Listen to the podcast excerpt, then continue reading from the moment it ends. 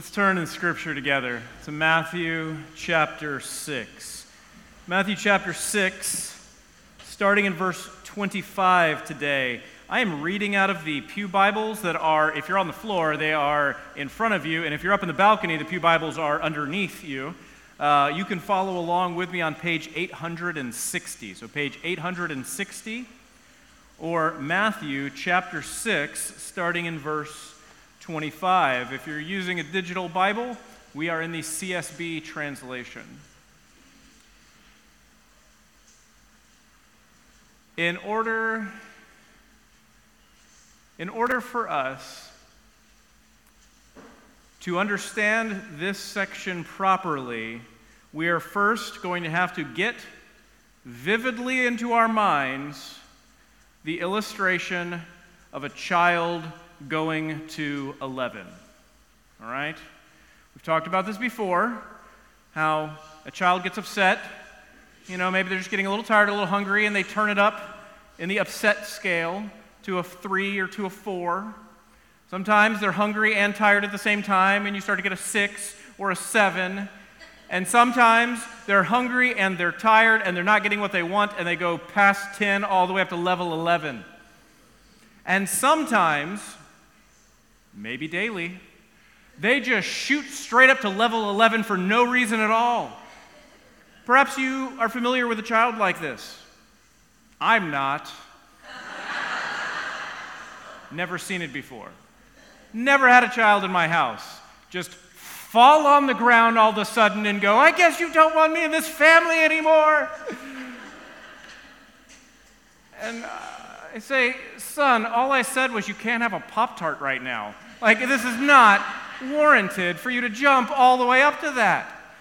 Perhaps you know what this is like. Well, you're going to have to hold that illustration firmly in your mind. Because what I present to you today is the possibility that you and I do this with God, sometimes over very small issues in our lives that the smallest stumbling block might have you suddenly sprawled on the floor, doubting your faith, doubting your salvation, doubting if God is good. And somebody else next to you might simply say, Is that all it took to go to that level? Surely there will be difficulties and challenges in life, but it doesn't warrant that response, does it? While we all know what it looks like for a child to do this, I suggest that perhaps there are times in our lives when we get ourselves so worked up so quickly. And if God was to speak to us, He would simply say, Is that all it took? Oh, you of little faith. Today we are talking about worry and we are talking about anxiety. It is a perennial topic I didn't pick this one out because I thought you needed to hear it. We are simply reading through the Sermon on the Mount right now, and it happens to be that you always need to hear this one. Uh, you might say, Gosh, everything's so crazy in the world right now. But if you think back, things are all, something is always on fire somewhere. You know, something is always a little out of hand somewhere. And so this passage is important and perennial, and this is the word of Jesus for us today. Are you ready to hear what is called the cure for anxiety? Well, then let's pray and let's read God's word. Father God, I thank you that you are so patient with us. And I thank you that you were so kind to us. I thank you that though we many times deserve judgment in our sin, you have withheld that to give us time and time again another opportunity to trust you. Father God, I pray that as we hear your word today, we would trust you. And this I pray in Jesus' name. Amen. Matthew chapter 6, verse 25, Jesus says, Therefore I tell you, don't worry about your life. Don't worry about what you will eat, what you will drink, or about the body, or what you will wear. Isn't life more than food, and the body more than clothing? Consider the birds of the sky. They don't sow, they don't reap, they don't gather into barns, and yet your heavenly Father feeds them. Aren't you worth more than they? And can any one of you add a moment to his lifespan by worrying? Why do you worry about clothes? Observe how the wildflowers of the field grow. They don't labor, they don't spin. Yet I tell you that not even Solomon in all his splendor was adorned like one of these. And if that's how God clothes the grass of the field, which is here today and thrown into the furnace tomorrow, won't he do much more for you, O you of little faith? So don't worry, saying, Oh, what will we eat? What will we drink? Or what will we wear? The Gentiles eagerly seek all these things, and your heavenly Father knows that you need them. But seek first the kingdom of God and his righteousness, and all these things will be provided for you. Therefore, don't worry about tomorrow. Tomorrow will worry about itself. Each day has enough trouble of its own. This is the word of the Lord. Very simply for you today, don't worry. Don't have anxiety. But uh, surely it's important that we all know this doesn't mean don't care about things, right? This doesn't mean don't grieve over things that are worth grieving over or have sorrow over the sorts of things that are worth having sorrow over. What, what's the difference? What is the difference between what Jesus is talking about here, anxiety and worry, and just good, right wise planning and thinking about your life?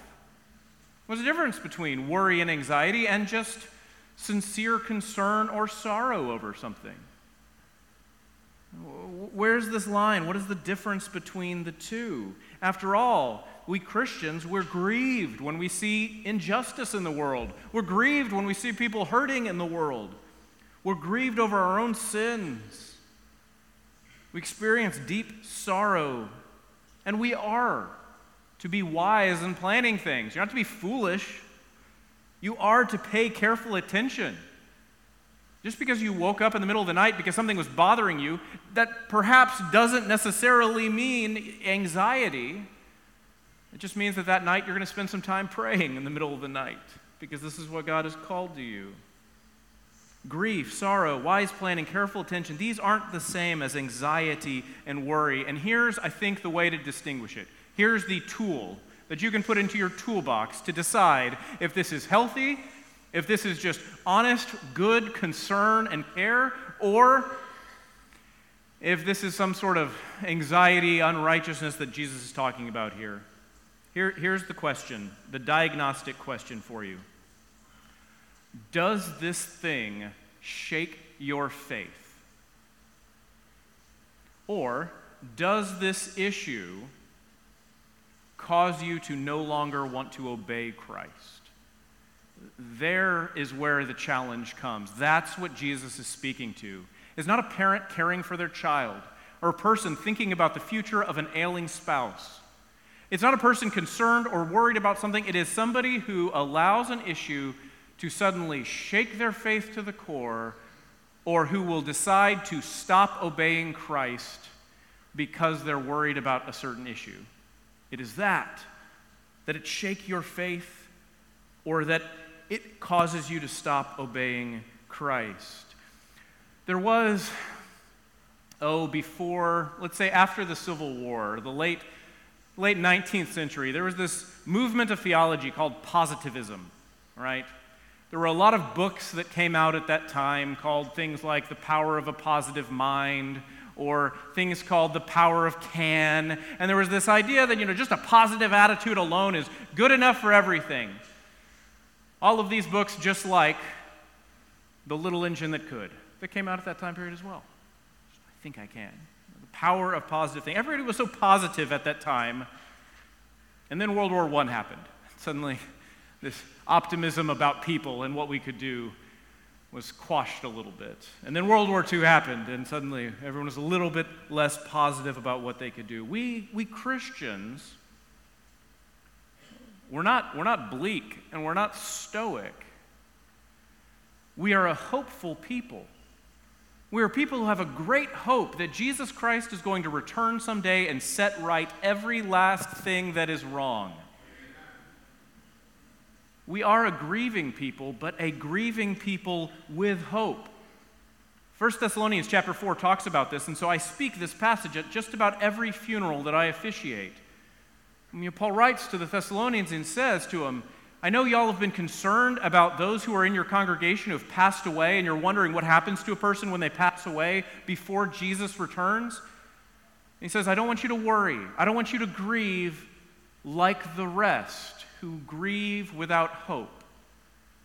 Paul says to his church, You're going to grieve, but you are going to grieve with hope. We Christians can be the kind of people who are grieved, who are hurt, who experience deep sorrow but we grieve with hope. We're not positivists who are just foolishly hopeful in ourselves. We're hopeful in Christ and what he will do.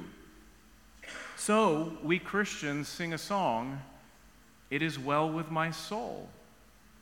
And it's well with my soul is not like stoic dribble, you know, about how, oh, stuff's bad, but you know what? I can control myself and I'm an island and I can still myself from all these emotions.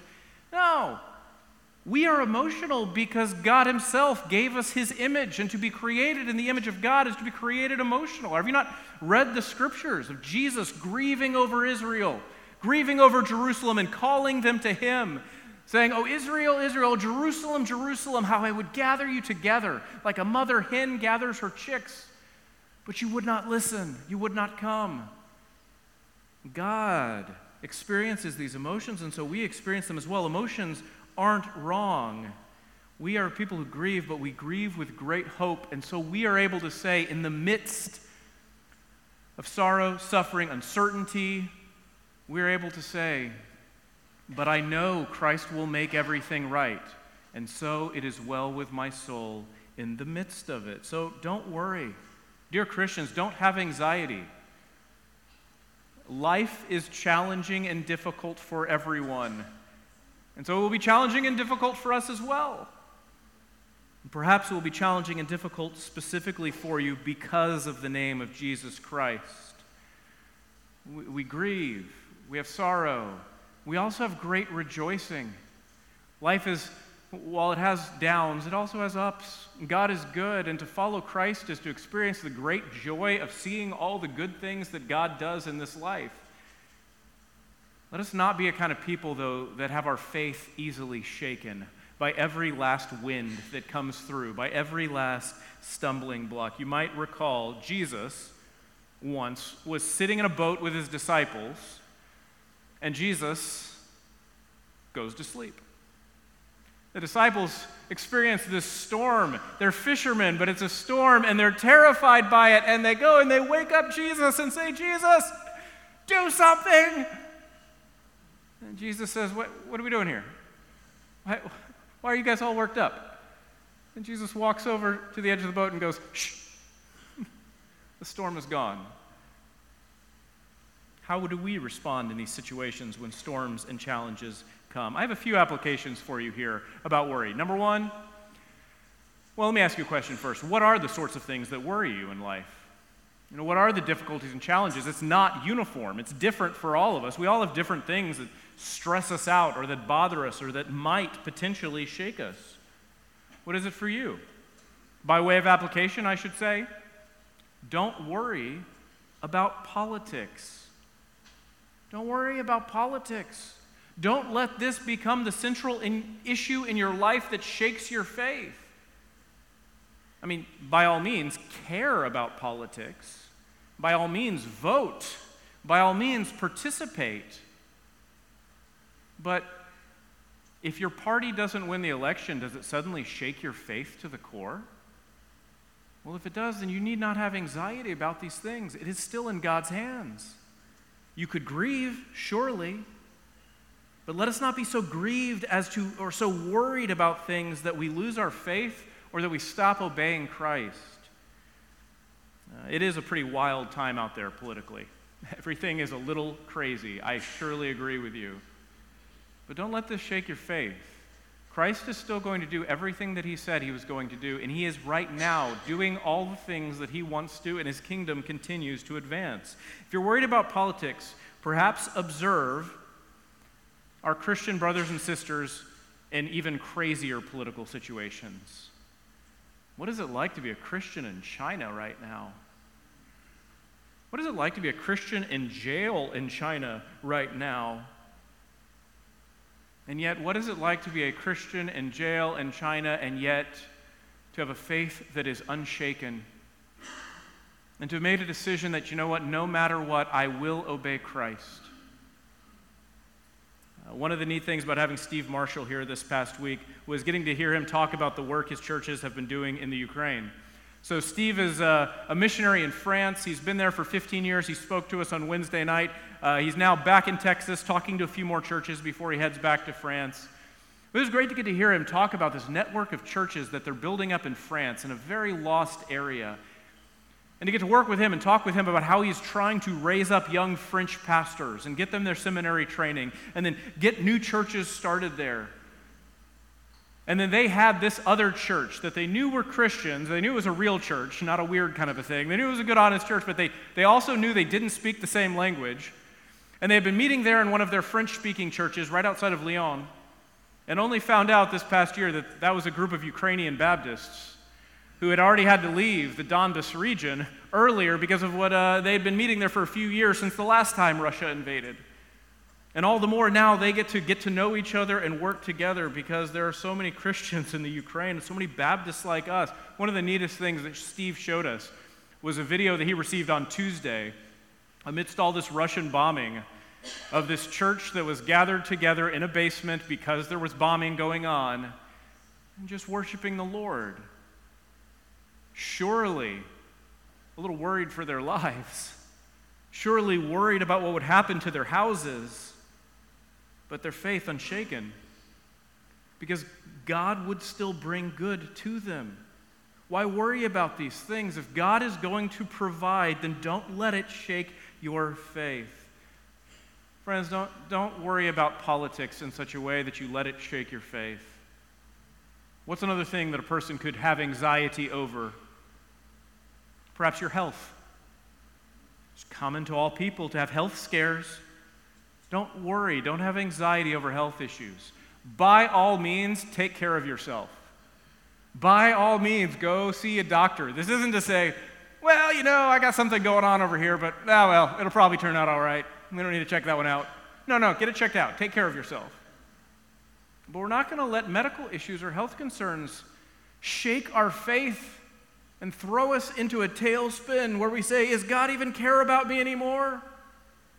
We're simply going to know that health scares are common to all people and we'll have them as well, but blessed be the name of the Lord no matter what. You know, I was able to, I had a great example that I can share with you on this one. It's how do you, how do you get potentially alarming news as a Christian about your health and not, not start flipping out or panicking about it? I, I got great illustrations from this. I, I personally had great help with this. A couple years ago, my dad you know, called and said, hey, hey, I just want to let you guys know I'm getting some tests done on my heart. I've got an enlarged aorta. It happens to men of my age. Just know. I just want you to know about it and be praying about it, but, you know, it's all right. Or rather, my dad said, it'll be all right until it's not, but then it will immediately not be all right, and that's the end of it. And he had this attitude of, you know what? He had this attitude of, listen, I've been in God's hands for decades, and I'm still in God's hands now. Forget about health scares. Don't you know that each and every one of us will have our day when we go to die as well? How could you be panicked about something that is coming at you certainly like this? Is it not better for you to say, Jesus, I was in your hands yesterday, I am in your hands today, and I will be in your hands for eternity. Blessed be the name of the Lord. Is it not better to say, God, I know I have this illness. And maybe this illness ends in healing, but maybe it ends in death. But even still, I believe that being a Christian, that that death of mine will end someday in life and life eternally. That is our great hope. even closer to home for you. I've gotten to have several conversations. I regularly talk with you, with members, in the middle of health scares or in health situations where we know it will be the last health issue. And I ask you, I ask our friends all the time, how's this affecting your faith? How's this affecting your relationship with Christ? How can I encourage you to endure and trust in God to the very end? I've had this conversation several times in the last month with our friend Ron Albertelli, as he is in a health crisis that looks like it will be his, his last health crisis sooner or later. I sat down with Ron even this past week, as I had in the weeks past, and said, Ron, how's this affecting your faith? How does this affect your relationship with Christ? And he said, What do I have to lose? God was with me yesterday, and he'll be with me tomorrow. Let us pray for our brother, both that Jesus would yet heal him, but let us pray for our brother that he would endure till the end with an unshaken faith. And let us pray for each other that we would trust Christ to our last breath. Don't worry about politics. Don't worry about health. What are some other things that you might worry about? Money? Yeah, the finances, the monies. Don't worry about these things. By all means, be wise with your money. You don't want to be flippant about it. You'll be foolish, like, ah, well, it comes, it goes. don't throw it around. Be wise. Be careful. Plan carefully. But do you start becoming so tight financially that you disobey God? Do you allow the financial struggles, maybe not doubt that God is real, but does the financial strain at some point in your life lead you to stop obeying God? To do something dishonest? To lie? To cheat? To steal? To start doing something illegal in order to take care of things financially? I mean, to be alive is to have some kind of financial strain at some point in your life. It's just being alive. We're all going to have times of less. God bless you if you have time of abundance. But we know what a financial strain is, and the question is are you going to worry about money to the point where you decide, ah, I'm not going to follow God anymore, I'm just going to do whatever I need to in order to make it? Do you say, oh, this is okay because I've got a family to provide for, so it's all right if I do this? If I lie a little bit, if I fudge the numbers just a little bit. It okay if I do something illegal just because, you know what, I've got to provide for some people? People are depending on me, so it, it has to be okay. This was the attitude of King Saul. While king, he was bringing the Israelite army up against the enemy Philistine army, and he looked how big the Philistine army was and how small his own army was. And he was supposed to be waiting on Samuel the prophet to come and make some sacrifices to God, but he's waiting and he's waiting and he's watching his soldiers slowly walk away. And he's thinking, well, everything's dependent upon me. I'm the king. I better just go ahead and make these sacrifices myself. And he does. He doesn't wait on the Lord. He decides to take things into his own hands. As soon as he does, Samuel shows up immediately. I mean, God was always in control, and this was a test of his character. Samuel shows up immediately. He says, What's happening here? Wait, what's going on? What are you doing? He didn't trust God. But you and I don't have to let our concerns about money lead us to disobeying and not following God. Rather, friends, don't let this anxieties steer you to doing what is wrong. Rather, believe and trust God and continue to obey Him. Always. You know, at a moment where you're tempted to do something wrong financially, to lie, to cheat, to steal, to treat someone poorly in a deal, to do something illegal, you might simply ask, Is this really worth my faith? You might simply find out for yourself and look into your own heart and say, how much is, how much is it worth my trusting in God? Would I really trade it for this? Is this alone enough to cause me to stumble? We could go on and on. What are your other illustrations? What are the things that you worry about? Is it parenting? You do if you're parenting. you worry about parenting. It's just the way of it. But it doesn't have to cause you to doubt your trust in Christ or to do things that God doesn't want you to do. By way of a quick illustration on the parenting one, don't you remember what was it last year, two years ago? This like Hollywood mom thing where they started cheating on behalf of their children to get their children into the right colleges. That's what it looks like to do the kind of worrying that God wants you to not do. This sort of, ah, we got to do whatever it takes to get our kids all right. What causes you distress? Is it parenting? Is it grandkids? Is it your career? Is it your marriage? Is it finding a spouse?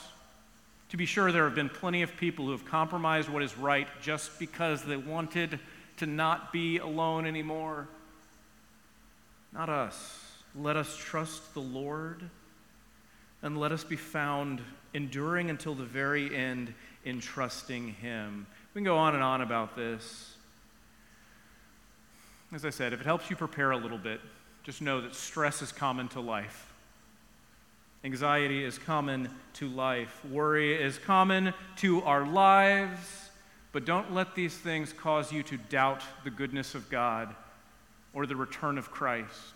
Because no matter what it is, Jesus is still going to return just like he said he would, and he is going to set right everything that is wrong. Perhaps this is where I lose you when I start talking about the resurrection of the dead. That my expectation is not just that life goes on and on and then one day you die and that's the end of it. My expectation is that life is going on and on, but Christ is the one waiting, not you. He is patiently waiting on us. Every day, a testimony to how patient He is towards you, because He doesn't want you to pay for your own sins. He's already done it, and He wants to be the one who pays for everything you've done wrong, and so He patiently waits yet one more day on you. We're not we're not waiting on him, he's waiting on us. Such is the great grace, kindness, and patience of the Lord. But our expectation is that he won't wait forever. Christ will return at just the right time. On that day, the dead in Christ will rise. Death dies on that day, and it will be no more. Christ will set right everything that is wrong, including death. Don't you know that He rose again? That He is alive, and so our expectation is life as well.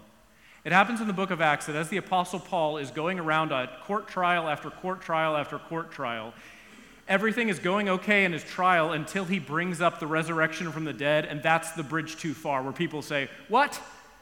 I, up until then, you were just stirring us in our passions, and we were thinking maybe we'll just start acting better. But what do you mean all this resurrection of the dead nonsense? But that's our faith. It's not a small thing. We're talking about real life, not imaginary life, not spiritual life. Our expectation is that at some point all of us will die if Christ delays, but we who are in Christ Jesus, we will rise and live eternally with him. We look forward to that day when Christ sets everything right, but it's also awfully kind of Him to have waited another day for you. Not forever, but at least one more. Let today be the day where you put your trust in Christ. Say, no longer will I live simply for myself. No longer will I live simply thinking, I just better do whatever I can right now before things get bad. Rather, let us live like people who are going to go on living forever before Him. Put your trust in Christ. That's how the passage ends here. What is the opposite of being anxious and worried and letting anxiety and worry control your life? The opposite of it is this seek His kingdom and His righteousness, and He will take care of the things that need to be taken care of. To seek His kingdom means to seek Him. And to seek his righteousness means to live a righteous life before him. Believe and obey. These things are not different, they're the same. If you believe, you will obey. So trust Christ and offer your life to him today. Live in his righteousness and before him. Don't these present difficulties, these present sufferings that are worth being concerned about and are worth grieving your hearts, they're not worth comparing to the grace that we have in Jesus Christ and to what he has coming. Don't worry about tomorrow, but simply offer up your prayers before the Lord and trust that He is as good as He says He is, and He will do everything that He says He will. We Christians, we are people who are often grieved over all that is wrong, but we are grieved with great hope.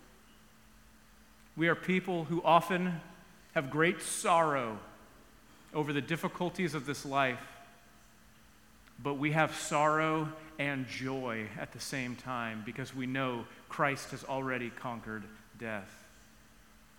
Don't let the worries of this life stir you to not trusting in Christ. Don't let the worries of this life cause you to stumble and not be disobedient to Him.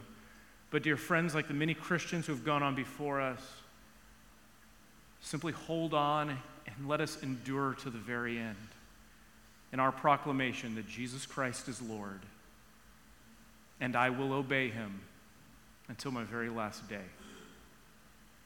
Father God, I thank you that you are so kind to us. I thank you that you are so patient with us. I pray, Jesus, that you would come soon and set right everything that is wrong. But I also thank, that, thank you that you are patient for me. And I pray that you would stir hearts today and call them towards you. Father God, I pray that you would fill us with your Spirit and give us the strength to endure in trusting that you are good until the very end. This I pray in Jesus' name.